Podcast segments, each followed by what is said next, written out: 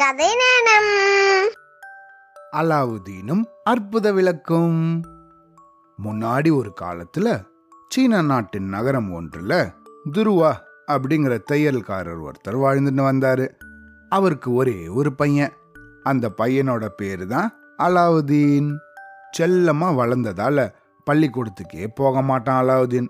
எப்ப பார்த்தாலும் சோம்பேறித்தனமா தெருவில் விளையாடினே இருப்பான். அவனோட அப்பா அம்மா இதை நினச்சி ரொம்ப கவலைப்பட்டாங்க.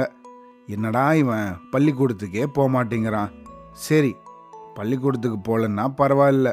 தையல் தொழிலையாவது கத்துண்டா கஷ்டப்படாமல் வாழலாம்ல அப்படின்னு நினச்சி ஏண்டா அலாவுதீன் கொஞ்சம் இந்த தையல் வேலையை தான் கற்றுக்கோயேன் அப்படின்னு அவனோட அப்பா சொன்னாங்க. ஆனால் அலாவுதீனோ அவங்க அப்பா சொன்ன பேச்சை கேட்காம வழக்கம் போல தெருவிலேயே விளையாடின்னு இருந்தான். தன்னோட பையனை பற்றின கவலையாலேயே நோய்வாய்ப்பட்டு தூரமாக ஏதோ ஒரு மலைப்பகுதிக்கு போயிட்டாரு துருவா. அலாவுதீனோட அம்மாவோ அந்த தையல் கடையை விற்று அதில் கிடைச்ச பணத்தை வச்சு அலாவுதீனை வளர்த்துட்டு வந்தாங்க. இதே மாதிரி இருக்கும்போது ஒரு நாள் வழக்கம் போல அலாவுதீன் தெருவில் பசங்களோட விளையாடின்னு இருந்தான். அப்போ தாடியோட கரிய நிறத்தில் உயரமான ஒரு மந்திரவாதி அலாவுதீனையே ரொம்ப நேரமாக பார்த்துட்டு இருந்தான். இந்த பசங்க எல்லாரும் விளையாடி முடிச்சதுக்கு அப்புறம் சைகை செஞ்சு அலாவுதீனை கூப்பிட்டான் அந்த மந்திரவாதி. ஏ சிறுவனே உன் பேர் என்ன? அப்படின்னு கேட்டான். தையல்காரர் துருவாவோட மகன்னா இந்த ஊர்ல எல்லாருக்குமே தெரியும் அப்படின்னு சொன்னான் அலாவுதீன். இதை கேட்டதும் அந்த மந்திரவாதி அவனை கட்டி பிடிச்சிண்டு துருவா என் தம்பியோட பையனா நீ? அப்படின்னு சொன்னான். அலாவுதீனுக்கு ஒண்ணுமே புரியல. யார்ரா இந்த ஆளு? திடீர்னு நம்மள கட்டி பிடிச்சிண்டு என் தம்பி பையனான்னு கேட்குறானே அப்படின்னு நினச்சான் உடனே அந்த மந்திரவாதி நான் சின்ன வயசுலேயே கோச்சுண்டு எங்கள் வீட்டிலேருந்து ஆப்பிரிக்காவுக்கு போயிட்டேன். உன்னோட அப்பாவை பார்க்கணுன்னு தான் இவ்வளோ வருஷம் கழிச்சு நான் வந்தேன். உன் அப்பா எப்படி இருக்காரு? அப்படின்னு கேட்டான் அந்த மந்திரவாதி. அவர் ஏதோ மலைப்பிரதேசத்துக்கு போய் ஆறு மாதத்துக்கு மேலே ஆகுது அப்படின்னு சொன்னான் அலாதீன் இதை கேட்டு அழ ஆரம்பிச்சிட்டான் அந்த மந்திரவாதி. அலாவுதீன் நான் இப்போ ஒரு அவசர வேலையா போறேன். இன்னைக்கு சாயந்தரம் உங்க வீட்டுக்கு வந்து அம்மாவை சந்திக்கிறேன் சரியா? இத என்னோட அன்பளிப்பா அம்மா கிட்ட கொடு அப்படின்னு சொல்லி ஒரு தங்க நாணயத்தை அலாவுதீன் கிட்ட கொடுத்தான் அந்த மந்திரவாதி. உடனே அலாவுதீன் ஓட்டமா வீட்டுக்கு ஓடி வந்து நடந்த விஷயத்தெல்லாம் அவங்க அம்மா கிட்ட சொல்லி அந்த தங்க நாணயத்தையும் கொடுத்தான். அலாவுதீனோட அம்மா ரொம்ப சந்தோஷப்பட்டு அந்த தங்க நாணயத்தை விற்று தன் கணவனோட சகோதரனுக்காக விருந்து சாப்பாடு தயார் செஞ்சா. அன்னைக்கு சாயந்தரமே பழங்கள் இனிப்பு பலகாரங்களோட அலாவுதீனோட வீட்டுக்கு வந்தான் அந்த வயசான மந்திரவாதி. அவனை அன்போடு வரவேற்று அவனை உபசரிச்சா அலாவுதீனோட அம்மா. சகோதரி என் தம்பியை பார்க்கறதுக்காக நான் ஆவலோட ஆப்பிரிக்காலேருந்து வந்தேன். அவன் எங்கேயோ மலைப்பிரதேசத்துக்கு போயிட்டான்னு கேள்விப்பட்டதும் என் இதயமே நின்றுடும் போல இருக்கு. என் தம்பி வழக்கமாக உக்காடுற இடத்த காமி அப்படின்னு கேட்டான் அந்த மந்திரவாதி.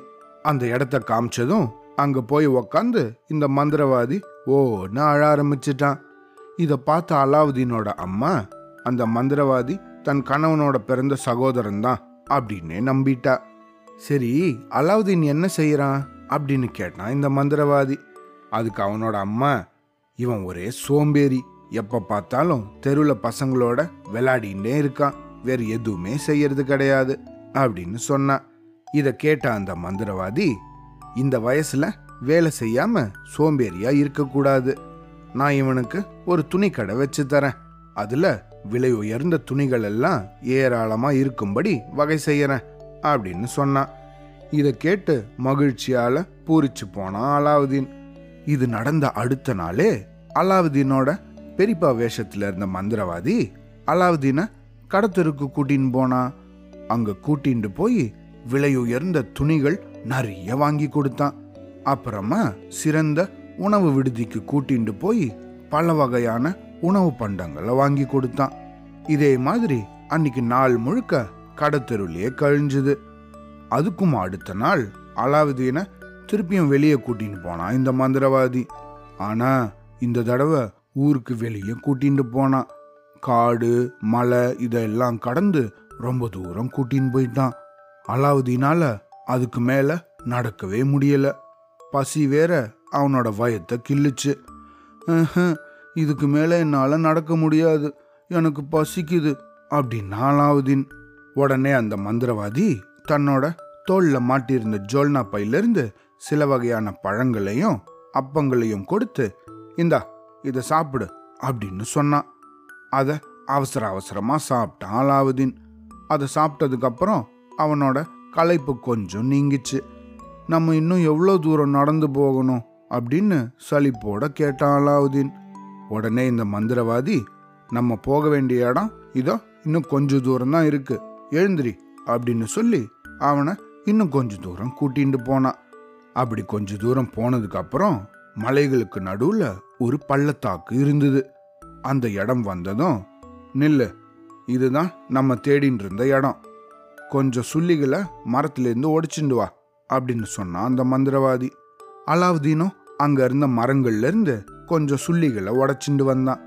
தன்னோட ஜோல்னா பையிலிருந்து சிக்கி முக்கி கற்களை எடுத்து ஒன்னோட ஒன்று சரக்குன்னு தேய்ச்சான் அந்த மந்திரவாதி. அதுலேருந்து தீப்பொறி கிளம்பிச்சு. அது மூலமா அந்த சுள்ளிகளை பற்ற வச்சு பையிலிருந்து ஒரு பொட்டலத்தையும் எடுத்தான். அந்த பொட்டலத்துக்குள்ள ஒரு விதமான தூள் இருந்தது. ஏதோ ஒரு மந்திரத்தை சொல்லி பொட்டலத்துல இருந்த அந்த தூளை நெருப்புல தூக்கி போட்டான் அந்த மந்திரவாதி. உடனே திடீர்னு டடடடடடன்னு இடி முழக்கத்தை போல பெரிய சத்தம் கேட்டுது. இவங்க நின்னுட்டு இருந்த இடத்துக்கு பக்கத்துல தரையில ஒரு பெரிய பிளவு ஏற்பட்டது. அதுக்குள்ள ஒரு சின்ன பள்ளம் ஒன்று இருந்தது. அந்த வழியா ஒரு சின்ன பையன் மட்டும்தான் உள்ள போக முடியும்.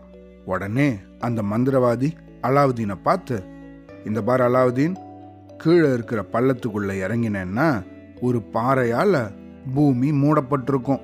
அந்த பாறையை நகர்த்தினா உள்ள ஒரு வழி தெரியும். அது வழியா நீ உள்ள போனா ஒரு பெரிய புதையல் இருக்கும் அப்படின்னு சொன்னான் அந்த மந்திரவாதி. புதையல் அப்படிங்கிற வார்த்தையை கேட்டதும் அலாவுதீனுக்கு பயம் நீங்கி நல்ல உற்சாகம் பிறந்தது. உடனே சட்டுன்னு அந்த பள்ளத்துக்குள்ள குதிச்சிட்டான். இதுக்கப்புறம் என்ன நடந்ததுன்னு அடுத்த கதையில கேட்கலாம். அவ்வளோதான்.